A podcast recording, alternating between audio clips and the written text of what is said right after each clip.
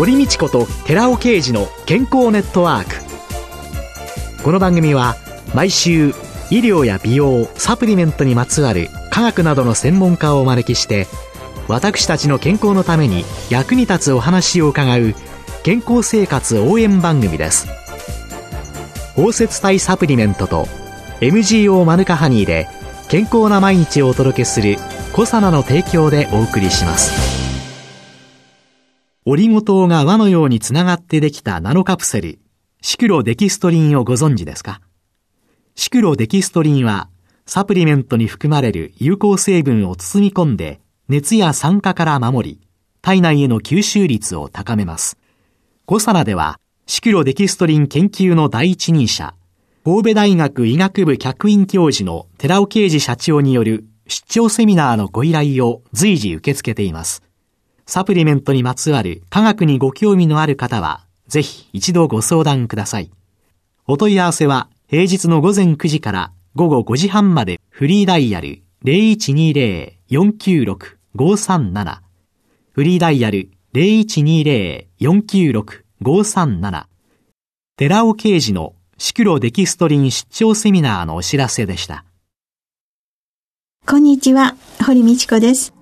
今月は一般社団法人大人のダイエット研究所代表で管理栄養士シニア野菜ソムリエの岸村康代さんをゲストに迎えて正しく痩せる健康にいい食事ダイエット法をテーマにお送りしています。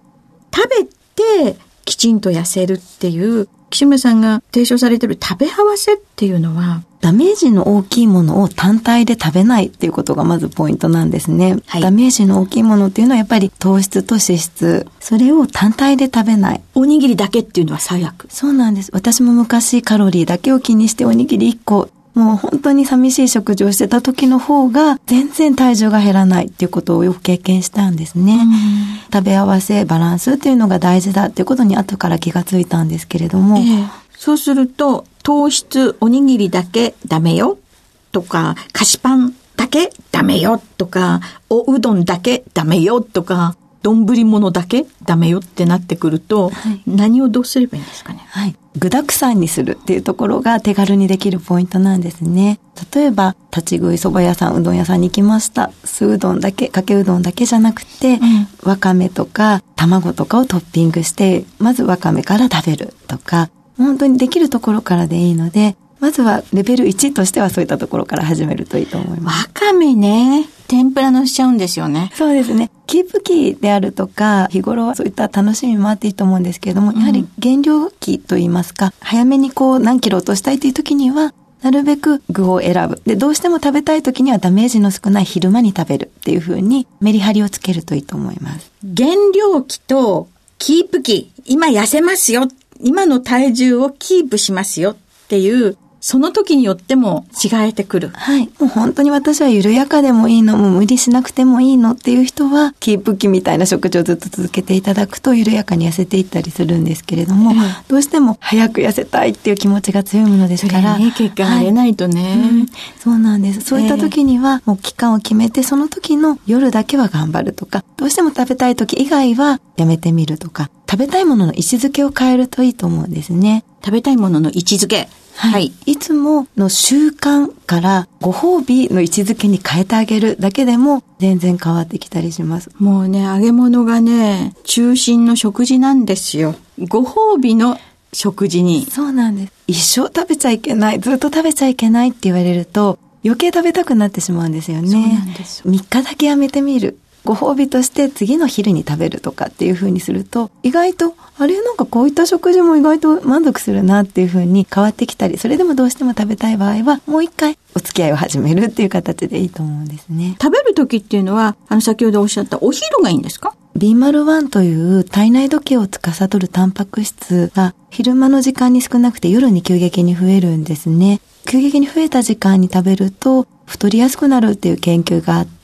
今時間栄養学という形で研究されたりしているんですけれども、それと、あとプラスして、どうしても夜ってご飯食べた後に体をすごく動かしたりっていうことが少ないですよね。そうするとエネルギーに変わらなかったものというのは脂肪に蓄えられてしまうので、昼間だったらその後頭も使うし、体も使うしっていうことで、ダメージが少なくなるんですね。うんうん、食べたいご褒美は、できるだけお昼にあげる。はい。で、遅くとも夜の6時までに食べたいものは食べてしまうっていうのがおすすめです。6時までですか？意外とそれまでに完食したりとか食べていても、その後の食事を野菜中心にしたり、野菜とタンパク質中心にしていただいたりすると、意外と太りにくかったりするんですね。6時以降の食事は野菜なんかを中心にしていく。で、それまでは無理しないっていう、ゆっくりっていうことであれば、普通に食べていてもいい？はいそうですね。で、大幅に減量したい場合はもちろん昼間も多少気をつけていただくといいと思うんですけれども、はいはい、本当にキープキンなんかは結構昼間にたっぷり食べても意外とダメージが少なかったりします。先ほど、スードンではなくわかめを入れて、まずはわかめから食べるっていうのを伺ったんですけど、揚げ物とか焼肉とかというおうどんバージョン以外のいろいろなバージョンについてどういうふうに気をつけたらいいのかっていうのを教えていただいてもいいですか？はい。どうしてもあの揚げ物というのは衣の部分に見えない油がとても多いので、はい、選べるなら素揚げ、唐揚げを選んでいただくのがおすすめなんですね。衣がついていないもの。はい。それでも食べたいっていう時もあると思うので、まあそういう場合は量を気をつけてあげるといいんですけれども、その時にこう量が少ないと物足りなかったりするので、その時に活用できるのが野菜なんですね。脂質というのは食物繊維を一緒に摂ることによって吸収が緩やかになったり、排出を助けてくれたりする働きがあるのと、あとはビタミン B2 というのが脂質の代謝を助けてくれるので、ビタミン B2 が多いキノコ類とか、これからの季節だとモロヘイヤとか豆苗などもおすすめですね。キノコの天ぷらとか、モロヘイヤの天ぷらを食べればいいってことですか？そうですね。あとは食前にそういったものを食べておくとおすすめですね。いきなり少ない天ぷらから見てしまうと物足りないので、野菜を結構たっぷりとってあげると、その後の天ぷらが少量でも満足できたりするので、そういうふうに食べていただくのが一番こうストレスなく減らせることですね。はい、焼肉はいかがですか、ね、焼肉もまあ基本的には同じなんですけれども、動物性の脂肪というのは特に腸内環境を悪化させやすいんですね。そうすると同じものを食べても太りやすい体質になってしまうので、腸内環境を整えるためにも発酵食品の一つであるキムチなどを一緒に食べてあげたり、食物繊維が含まれているナムルなどを食べてあげると、焼肉単体で食べるよりもダメージが少なくなります。ああ、じゃあ焼肉屋さんに行ったら、ナムルとかキムチを先に食べながら、そうですね。そしてお肉を焼いて食べる。はい。はい、でもし野菜が苦手でなければ、そのサンチュを巻いて焼肉のタレをつけて食べてあげると、肉の割合が少なくても噛んで満足感が出たりするので、そういったものをダイエット中は活用してあげるのもいいと思います。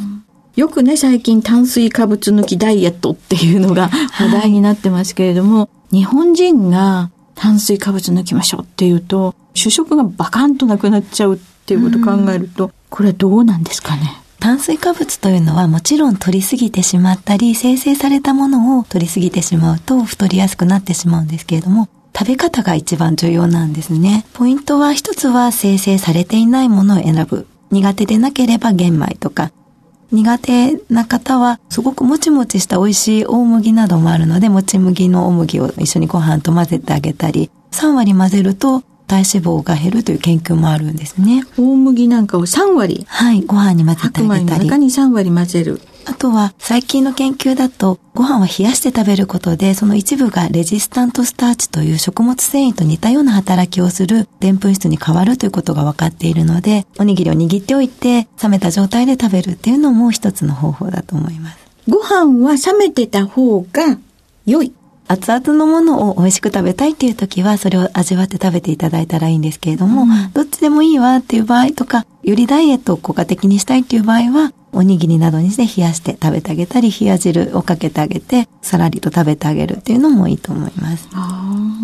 昔から考えたら、いろんな生活の知恵の中で、そうですね。日本人がやってた食生活っていうの、はい、昔は麦みんな入ってたし。本当にそうなんですよ。昔の方がやっていることって本当に理にかなっていて、納豆にネギを入れたりするのも、やはり納豆に含まれているビタミン B1 の吸収を高めるネギの成分が一緒に取れたりとか、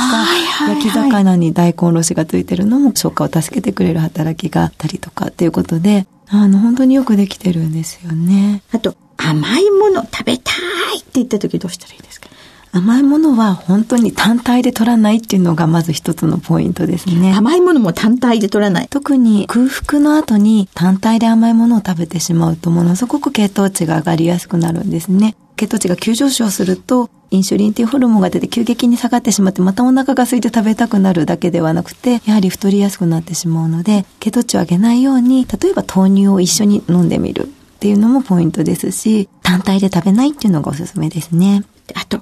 お酒。これを飲む時の工夫はいかがでしょう？はい。あの、私のクライアントさんでもやっぱりどうしても接待が多くて、出張が多くて、お酒の付き合いが多くてっていう方が多いんですね。でもそういう方でも15キロとか本当に減量されるのは、コツはやはりおつまみの選び方なんですね。おつまみの選び方はい。はい、野菜から2皿頼む。枝豆とか、あの、でもいいですし、でどうしても野菜が頼めない時はお豆腐とかでもいいですし、少しお腹を満たしてあげてから楽しんであげると、急に食べ過ぎたりすることもないですし、そこが一つのポイントですね。あとは、迷ったら生もの焼き物を選ぶっていうのがポイントです。どうしても脂質と締めの炭水化物っていうのはダメージが大きいんですね。特に飲み会というのは夜なので、そのダメージを極力減らしてあげたいので、迷ったら生物か焼き物を選ぶっていうのが、意外とあの満腹感を得るコツでもあったりします。おつまみは野菜から、あるいはお豆腐も入れて、迷ったら焼き物、生物、お刺身とか、はい、お魚の焼いたのとか、はい、そういうものを選んでいく。ね、はい。で、さっきあの、翌日リセットっておっしゃったんですけど。はい。あの、やはり減量期というのは、私はあの、本でも、野菜のシャワーを浴びましょうっていうふうにお伝えしているんですけれども、うん、野菜のシャワーを浴びるように前日の食べ過ぎとかカロリーの取り過ぎとか腸内環境の悪化をリセット、なるべくできれば翌日にしてあげるのがおすすめなんですね。でも翌日は昨日いっぱい食べちゃったから、今日はもう野菜さんで頑張ろうっていう。はいそうですね。野菜だけっていうわけではなくて、ええ、野菜をいつもよりも意識して朝昼晩しっかりとるっていう。野菜をちょっと多めにする。はい。そうですね。で、タンパク質も取る。で、炭水化物はいつもよりもちょっと控えめにするっていう形でリセットしてあげると、結果が出やすいと思います。特に夜にリセットするとその効果が出やすいので、飲み会がどうしても続いてしまう時は別として、その翌日に飲み会をなるべく入れないようにして、その翌日の夜頑張っていただくと、結果は出やすいと思います。まあ、収支決算をその日一日じゃなくって、ちょっとレンジを長めに置いて、昨日食べ過ぎたから今日はねっていうような感じで、自分でリセットしていくっていうことなんですかね。ねはい。今週のゲストは一般社団法人大人のダイエット研究所代表で管理栄養士シニア野菜ソムリエの岸村康代さんでした。来週もよろしくお願いします。続いて、寺尾刑事の研究者コラムのコーナーです。お話は小佐野社長で神戸大学医学部客員教授の寺尾啓二さんです。こんにちは、寺尾啓二です。今週は本当に注目すべきは還元型コエンザミ Q10 ではなく吸収型コエンザミ Q10 シリーズその2ビタミン C 併用による美肌作用を先週からお話ししてますけどもその続きです。先週は10名のボランティアにサプリメントとして吸収型のコエンザミ Q10 とビタミン C を併用したサプリメントを飲んでもらいまして、キメの状態が飛躍的に向上するということをお話しさせていただきました。ところが、その際に美容の専門家、有識者等の意見で、季節によるものではないかと、キメの状態がたまたま良くなったんではないかというような指摘を受けたということなんですけども、そこでさらに挑戦です。1回目の検討で行った春を避けて、反対の季節である秋に2回目の検討を行いました。今度は10名ではなくて18名、しかも喫煙者を対象として肌試験を行いました。その理由としては、喫煙者には肌に問題がある人が多いからです。1日に10本から20本喫煙する年齢が30歳から60歳までの35名のボランティアをまず募りました。そしてその35名から肌弾力性の低い順番に男女9名ずつを選択したわけです。つまりこの18名で検討を行ったと。1回目と同じく吸収型コエンザミ9点、コエンザミ9点量として 30mg、ビタミン C150mg を配合したサプリメントを6週間摂取してもらいました。で、キメとシワの変化を確認した結果は、1回目と同様に、ラジオですので画像をお見せすることができないのが残念ですけども、素晴らしい良好な結果が得られたわけです。そして2回目は肌の弾力性変化も検討しました。被験者の右耳の下の付け根と右唇の端とを結んだ直線上の右耳の下の付け根から4センチの部分を環境調整室において測定しました。グラフをお見せできないんですけども、私どもでは女性の年代別弾力性を調べています。肌弾力性20代、30代、40代、50代と、トータル896名の女性による肌弾力性の変化というものを調べたデータがあるわけです。最初20代では87%ぐらいだったのが30代、40代、50代になるに従って80%ぐらいまで下がってきます。そのような条件のもとで、今回トータル18名の平均値なんですけども、弾力性を見ますと、50代の弾力性が81%に対して68%ですから非常に低い肌弾力性を持っている被験者たち。この被験者たち、6週間このサプリメントを摂取しましたところ、50代の平均よりずっと低かったんですけども、6週間後には20代女性の平均近くまで向上するという驚くべき結果が得られています。さらには肌の保湿性変化についても確認しました。被験者の右耳の下と右唇の端を結んで耳の下から5センチ、5.5センチ、6センチの3箇所を環境調査室において測定しまして、平均値を採用しました。そうすると、弾力性だけではなくて、このような保湿性も高まると。みずみずしさを取り戻すことができていました。このように、1回目の試験と2回目の試験、それぞれ春と秋の両方に行って、どちらでも季節要因とは関係なく素晴らしいサプリメントであることが確認されたわけです。お話は小佐奈社長で神戸大学医学部客員教授の寺尾啓二さんでした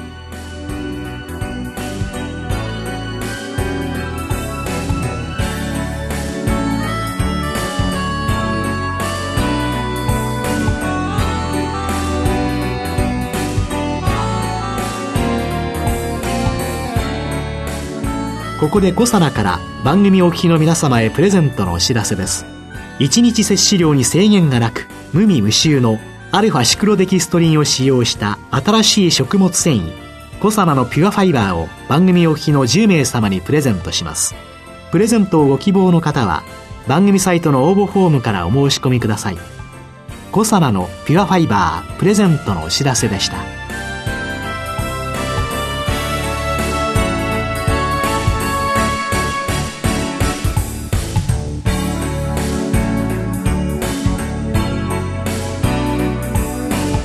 堀道子と寺尾啓二の健康ネットワーク